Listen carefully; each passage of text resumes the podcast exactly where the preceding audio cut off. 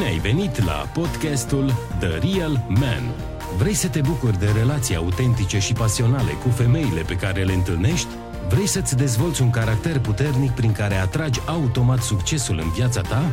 Atunci e momentul să devii un bărbat adevărat. Îți mulțumim că asculti podcastul The Real Man locul unde afli sfaturi practice despre masculinitate, atracție și relaționare alături de gazda ta Silviu Iulian.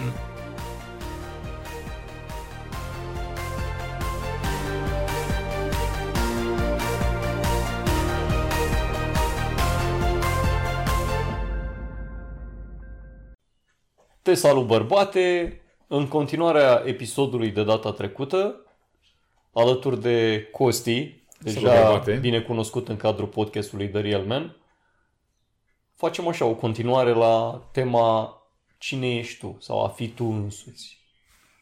Costi, microfonul e la tine. Salut din nou, bărbate. După podcastul anterior am vorbit cu Silviu și am să clarificăm puțin, dincolo de fi tu însuți, concepția asta, așa sunt eu. Și să vă zic de ce mi-am dat seama că, de exemplu, până acum vreo 4-5 ani, eu credeam că sunt prost, că nu prea mă duce capul. Și mă tot gândeam, bă, astea sunt limitele mele. Doar că pe parcurs, începând să cunosc diversi oameni, diverse curse de dezvoltare personală, facultate, am început mm. să citesc cărți mai grele și mi-am dat seama, bă, nu prea sunt chiar atât de prost. adică se poate și mai rău.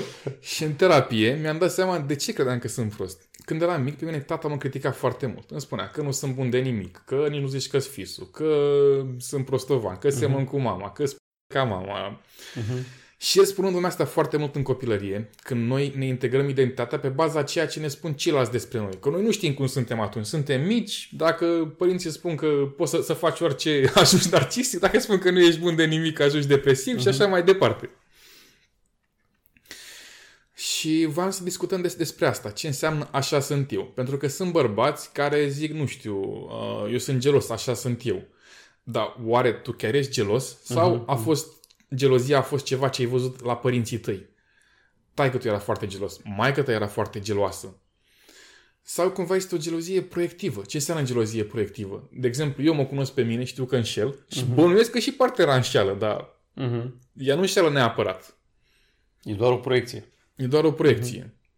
Cred că e ok să te atașezi de o identitate în ghilimele atașezi. Mm-hmm. Nu e niciodată 100% bine să te atașezi de o identitate, dar cred că poți să-ți permiți să spui așa sunt eu, eu, în momentul în care te simți bine cu tine însuți și te iubești pe tine însuți. Foarte Până atunci, dacă nu te simți ok, cu, înseamnă că nu ești tu ăla. Înseamnă că cine, cineva din sufletul tău, chiar tu, strigă cu disperare, bă, Cunoaște, uite-te mai bine la tine, cunoaște-te, că ăsta nu ești tu, de-aia nu te suporți, de-aia nu ești ok, de-aia n-ai atras în viața ta jobul potrivit, femeia potrivită.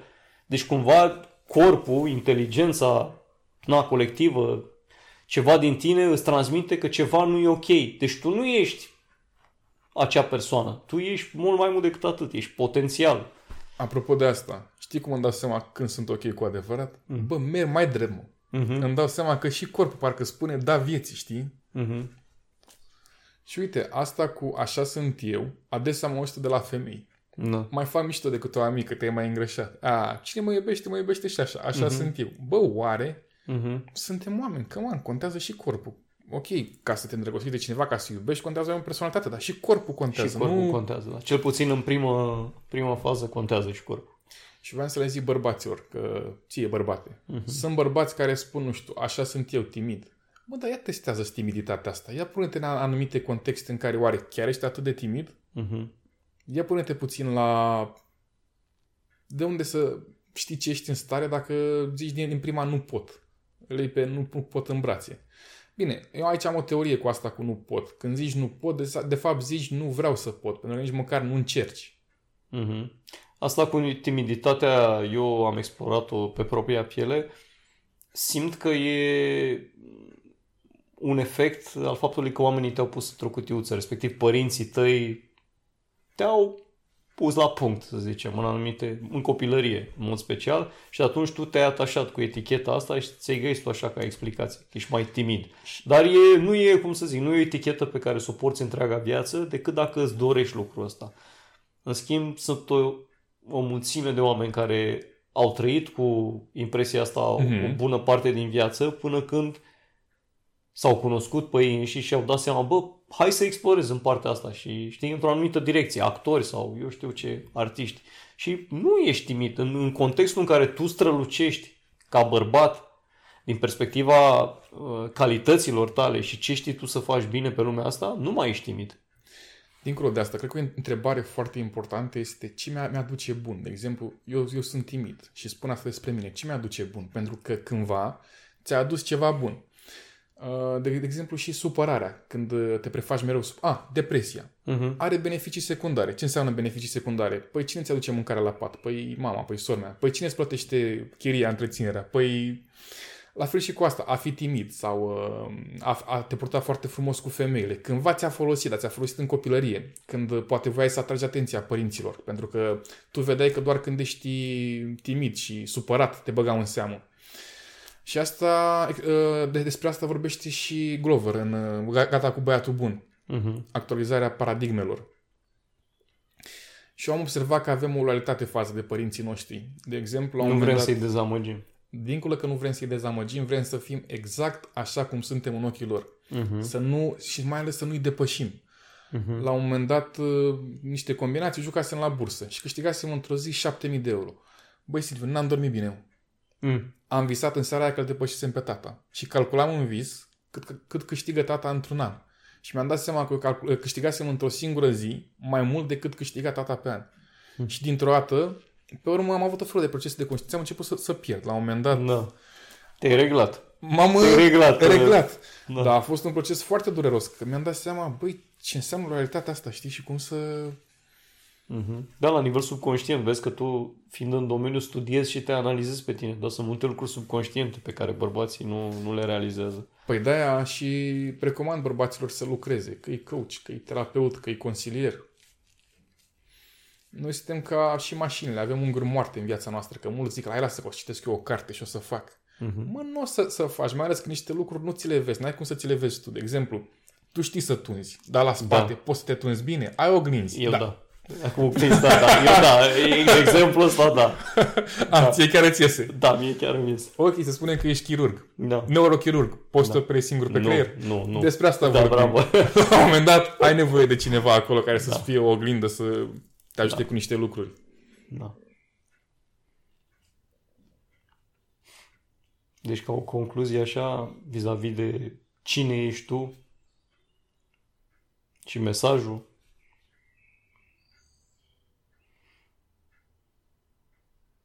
Ah, mă întrebai pe mine? Da, da, Credeam da, că o să zici tu. Nu, nu, te întrebam pe tine. Că păi exact ce de la tine a pornit. spuneai și tu. Uh, lucrează cu tine și cunoaște pe tine însuți. Uh, eu acum, de exemplu, eu acum încă sunt în terapie, adică fac mm-hmm. în mhm. continuare terapie și mă ajută foarte mult, dar în același timp învăț foarte mult și din cărți, citind. Mm-hmm. Mm-hmm. Băi, și Asta voiam să zic, să dai niște chestii concrete pe care... foarte tare. Băi, și uitându-mă la filme, mm-hmm. fac paralele cu viața mea. De exemplu, aseară m-am uitat la filmul ăla, She's Out of My League. Mm-hmm Bă, greu de devăzut filmul ăla pentru mine. E pentru și, că și eu... limba română? Uh, nu, e... Adică cum l-ai găsit pe net? Sau pe, pe Netflix torrente, sau unde? Pe ah. torrente l-am căutat. Uh-huh. Îl mai văzut când a apărut, 2011-2012. L-ai văzut online, da. Da, uh, pentru că eu am fost ăsta, mereu când vedeam o tipă super mișto, mamă, e mult peste mine, nu știu uh-huh. ce. Și adesea am dat seama, bă, nu era peste mine. Cumva uh-huh. imaginea mea de sine făcea, mă făcea pe mine să cred că femeia aia este peste mine, dar uh-huh. nu era. Astfel încât au fost câteva femei pe care le-am ratat, pe care, la care do- poate dacă mergeam și spuneam doar bună sau te invit uh-huh. la o cafea, băi, și fost cu el. Cum ți-ai dat seama că nu era peste tine? Cum adică seama? tu voiai să fie peste tine, dar nu... păi a ajuns să, să fie peste mine la propriu. Sau tu peste ea. sau eu peste ea. Cum ți-ai dat seama, referindu-ne strict la... Și pe urmă mi-am dat seama că nu-mi plăcea cu adevărat. Uh-huh că nu-mi plăcea cu adevărat și cumva Că uite, vis-a-vis de ce vorbeam la podcastul anterior cu Fake It Until You Make It, ea cumva își creează o imagine asta de femeie fatală, de, mm-hmm. dar avea niște insecurități Așa, China. ține niște concrete. Deci ce era? Era așa, o femeie mondenă, nu? Care părea de revistă. O femeie de revistă, nu? La Exact. care mulți bărbați Și uite, visează. mie îmi plac femeile cu încredere de sine. Mhm. Și îmi plac femeile, mie îmi place să flirtez, chiar și în relație, Da, adică să ne da. tachinăm unul pe altul. Am văzut că asta la început a atras-o, dar pe urmă o supăra. O, aici era vorba și des despre ea, că ea căuta conectarea prin traumă, concept din psihologie, adică m, cum este ăla, sindromul Stockholm, victima care se îndrăgostește de agresor și pe urmă îl caută în ceilalți bărbați. Mhm. De exemplu, femeile violate, deși este ceva foarte ciudat, dar adesea inconștient își atrag violatorul. Mhm. Adică am întâlnit la grupurile de terapie femei care au fost violate de două ori. Bă, care sunt șansele ca o femeie să fie violată într-o viață de două ori? Femeie până în 25 de ani. Da, nu știu. Aici e... Fii atent ca să spun altceva. În curtea școlii, întotdeauna băiatul ăla mai timid, mai rușinos, va fi luat la bășcălie de ceilalți. De... Da. de ce? E vorba de inconștient. Simțim cumva în aer. A, absolut, da, da. da. Pe de altă parte, uite, până acum priveam că este ceva rău. Bă, da, pe de o parte este ceva bun. Este ca și cum ceilalți copii ar spune, băi, ești moale, revinuți, hai, Da, da, da, bravo, uite, e un lucru foarte înțelept aici. Da, cumva atragem și așa este. Mhm. Mm-hmm. Asta e un exemplu bun. Cumva noi simțim pe celălalt. Asta, Pe ceilalți, sim, știi? simțim, simțim, Simțim. Îl simțim că ăla e mai slab, că ăla e mai așa, îl simțim și atrage, adică permite și în analiză tranzacțională se zice că dacă tu ești tot timpul victimă, vei atrage numai Asta este dintr-un lucru persecutor. Cartman. Da, Mhm. asta e ideea. Deci concluzia fiind uh, că nu ești cine, Concluzia este să-ți pui la... că poți mai mult. Concluzia este că poți mai mult. Și că ești mai mult Și decât... să spui întrebări. Adică, băi, oare chiar, uh, cum spuneam mai devreme, chiar sunt timid, chiar uh, poate ești într-o relație. Și tu faci orice ca să o, o, o faci fericită. Ți-e frică că o să te părăsească. Că, bă, dar oare chiar o să mă părăsească dacă nu-i fac, adică, nu știu, ea, îi place să vă uitați la filme so- siropoase. Tu parcă simți Sau că să te uiți la faceți filme- curățenii. Inside joke. exact. Oare dacă eu nu-i mai fac pe plac, că până la urmă este o delimitare foarte clară mm. între cine ești tu, după cum spuneam în podcastul Da. anterior, sau cine vrei să fii ca să faci pe plac. Da, De aici facem o glumă, pentru că am avut o discuție mai devreme foarte interesantă da, cu curățenia. cu curățenia, da. Da. În fine. Um, De exemplu, mie mi se, se pare că nu sunt foarte bun la a vorbi în public. Uh-huh. Și mereu am avut impresia despre mine că sunt timid. Băi, și la un moment dat, într-un context, am ajuns să vorbesc în public, în fața a 400 de oameni. Mă, că cam pe mine de, de frică, de emoții, de... Da, până la urmă m-am urcat acolo pe scenă, la început m-am bâlbâit. Mhm. Eu când am emoții sau mă enervez, mă bâlbâiesc. Ăsta Da, sunt da. eu. Am început să fac mișto de asta. Am zis, am niște emoții de măcac pe mine. Au început Mhm. ea să, să râdă. Nu m-am mai bâlbâit, m-am relaxat. Și de E, ai atunci... văzut? Pentru că te-ai simțit acceptat așa cum Dar ești. acolo n-a fost fake it until you make Da. it. Acolo a fost A fost acceptarea cine... Din Da. punct de vedere psihologic se numește imersie bruscă într-un context anxiogen. Mhm. Te pui într-o situație de care ți-e foarte frică Mhm. și te asiguri că nu ai cum să dai înapoi. Pentru Mhm. că la mine să dau înapoi era mult mai nasol decât să merg înainte. Să... Uite, în Sun Tzu, arta răz- Da. războiului, Da, spunea, atunci când mergi la război, de exemplu cu, cu flota, așa. arde corăbile. Astfel încât Mhm. o bărbația să nu se gândească, "Aia, dacă ne, ne bat ăștia, ne întoarcem înapoi cu Întoarcem corăbile. înapoi, Da, da. Când nu mai ai nicio posibilitate, adică, băi, îi căsăpim pe ăștia, îi omorâm sau murim. Exact. Despre asta cred eu că este vorba. Da, am impresia că ne-am îndepărtat puțin. Ne-am Uh, împăr- ca da. și sfat, practic, pentru bărbați. Uh, toți avem credințe despre noi și despre lume. În uh, programare neurolingvistică se numește hartă mentală. Ce este harta mentală? Și mai este o vorbă în programare neurolingvistică, harta nu este teritoriu.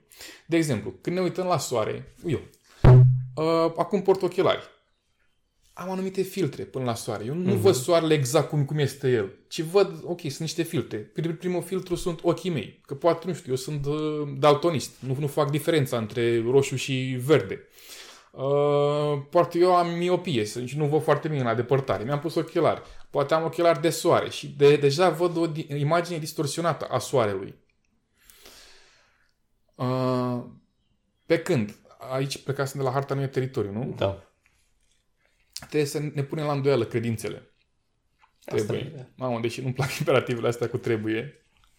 Dar E recomandat, e spre beneficiul nostru să ne punem la îndoială identitatea de care ne atașăm așa mult. Dacă vrem să creștem, Despre dacă asta vrem este noi vorba. lucruri în viața noastră. Și apropo de asta, pentru că mă uitam că toate fricile noastre vin din minte. De exemplu, dacă trec uh, petrecerea de pieton și vine o mașină, în principiu măresc puțin pasul, mi-este frică. Mă, dacă își trece cu ochii închiși și fără să aud, mi-ar, mi-ar, mi-ar fi frică? Corpului nu este frică. Chiar și în situații de viață și de, de moarte se eliberează adrenalină, cortizol și se activează sistemul luptă sau fugi. Adică simți sânge în, în vine, da, cum da, uh, da. Se zice. Iar mintea a cam fost scrisă în limbajul fricii, din copilărie. Mhm. Așa că, Așa că puneți-vă la îndoială credințele, ceea ce vă spuneți despre voi și despre lume, inclusiv despre femei, inclusiv credințele astea, a, femeile sunt curve. cum să spui la îndoială? Sunt multe. Îi lăsăm pe fiecare să-și facă lista. Uh, Cum îți pui la îndoială credințele? Îți pui întrebări, nu? Îți pun De unde întrebări, știu cu asta? siguranță. Mhm. De când cunosc asta despre mine? Chiar așa este? În toate situațiile sunt așa? Sau este ăsta un gând rațional? Pentru că noi adesea avem și gânduri emoționale. Mă enervează cineva, a, ce prost este ăsta. Dar aș putea să mă întreb, oare chiar este un om prost? Sau cumva îl fac prost pentru că mi-este mie mai ușor să zic că a greșit față de mine pentru că este prost? Nu... Adesea, inclusiv vina. Vina o aruncăm foarte mult pe ceilalți. Ceilalți sunt răi. Ceilalți sunt, bă, da, oare chiar sunt ei răi? Sau am și eu partea mea de vină? Ne este foarte ușor să împărțim vina. Niciodată, nu e vina mea. Teoria geamurilor sparte. O știi? Aia cu Overton. Da, da, da. Da, nu cred că o știe... Teoria geamurilor Corect. sparte spune că, de fapt, s-a făcut un studiu prin America în anii 60, parcă era o clădire abandonată și au spart ei un geam. Pe urmă, în fiecare zi se mai spărgea cât un geam. Și ideea este următoarea. Vina are simțit-o, sau în principiu o resimte doar primul care a aruncat piatra, care a spart prin primul geam. Ceilalți nu vor mai simți vina. Uh-huh. Pentru că era deja spate. Vis-a-vis de asta citeam în cartea lui Malcolm Gladwell, How to Talk to Strangers. Și vorbea de Hitler, câte nenorociri a fă- făcut și vorbea până de generalii lor, uh, lui, lui, lui Hitler. Băi, și spuneau că din punct de vedere psihanalitic, generalii lui Hitler nu simțeau vină. Uh-huh. Pentru că simțeau că, bă, nu a luat o decizie. Responsabilitate. Da. Deși și nici Hitler nu resimțea vină, pentru că la un moment dat el cumva a fost vârful de, de lance Al, uh, al unei mișcări, da, al unei... da, da, corect. Așa este. Mi se pare că este foarte interesantă uh-huh. asta. Vis-a-vis de convingeri. Iar ne-am deplasat un pic, dar Vis-a-vis de convingeri. vis-a-vis de convingeri, da. Da. Da, deci puneți-vă la îndoială convingerile. De exemplu, când vezi o fată frumoasă și vrei să, să mergi la ea, să spunem Mhm. că ești și din relație sau încă ți este greu să intri într-o relație și tu spui, păi stai că uite, este foarte frumoasă, uite cum arată, uite cum e îmbrăcată, uite cum merge, uite cum se mișcă, nu știu ce, și mai bine nu mai merg. Băi, aici este o trădare de sine foarte mare Mhm. și pierzi foarte mult. Deci, practic, tu pierzi mai mult nemergând la ea decât mergând la ea și chiar să te re- refuze. Da. Dacă te refuză, măcar înveți ceva. Ce înveți? Bă, i-am zis aia. Aha, și aici s-a crispat. Deci data viitoare nu mai zic aia. Și înveți să te accesi pe tine așa cum ești la momentul ăla, adică refuzat. Plus că, Să te iubești pe tine în momentul ăla. plus că mai este o chestie. Suntem foarte mult învățați să ne identificăm cu suc- succesul Mhm. și să fugim de eșec. Mă, dar stai că până la urmă nu este eșec, este învățare. De ce pri- privim Da. că m-a refuzat, că este eșec, că m-a refuzat? Nu, este învățare. Așadar, bărbate, puneți întrebări. Nu te atașa de o identitate anume și mai ales puneți întrebări vis-a-vis de acele gânduri care te țin pe loc și te blochează într-o anumită, într-o anumită direcție. Iar apropo de asta, eu recent am început să-mi pun o întrebare. Când, câteodată, când nu știu ce, ce să fac sau ce decizie să iau sau mă întreb ce ar face un bărbat care se iubește pe el. Mhm. Mie mi se pare o întrebare care are un efect foarte bun asupra mea. Pentru că îmi dau seama că în anumite contexte nu mai intri. Sau în anumite contexte. De exemplu, dacă văd o tipă care îmi place și parcă sunt puțin crispat să merg la ea. Dacă mă întreb ce ar face un bărbat care se iubește pe el, bă, ar merge după inima lui. Mhm. Indiferent de consecințe. Și ar urma, da, inima, corect. Așa că, bărbate, ce-i faci dacă te iubi pe tine? Îți mulțumim că ai ascultat podcastul The Real Man. Pentru alte resurse și traininguri de masculinitate, intră pe www.therealman.ro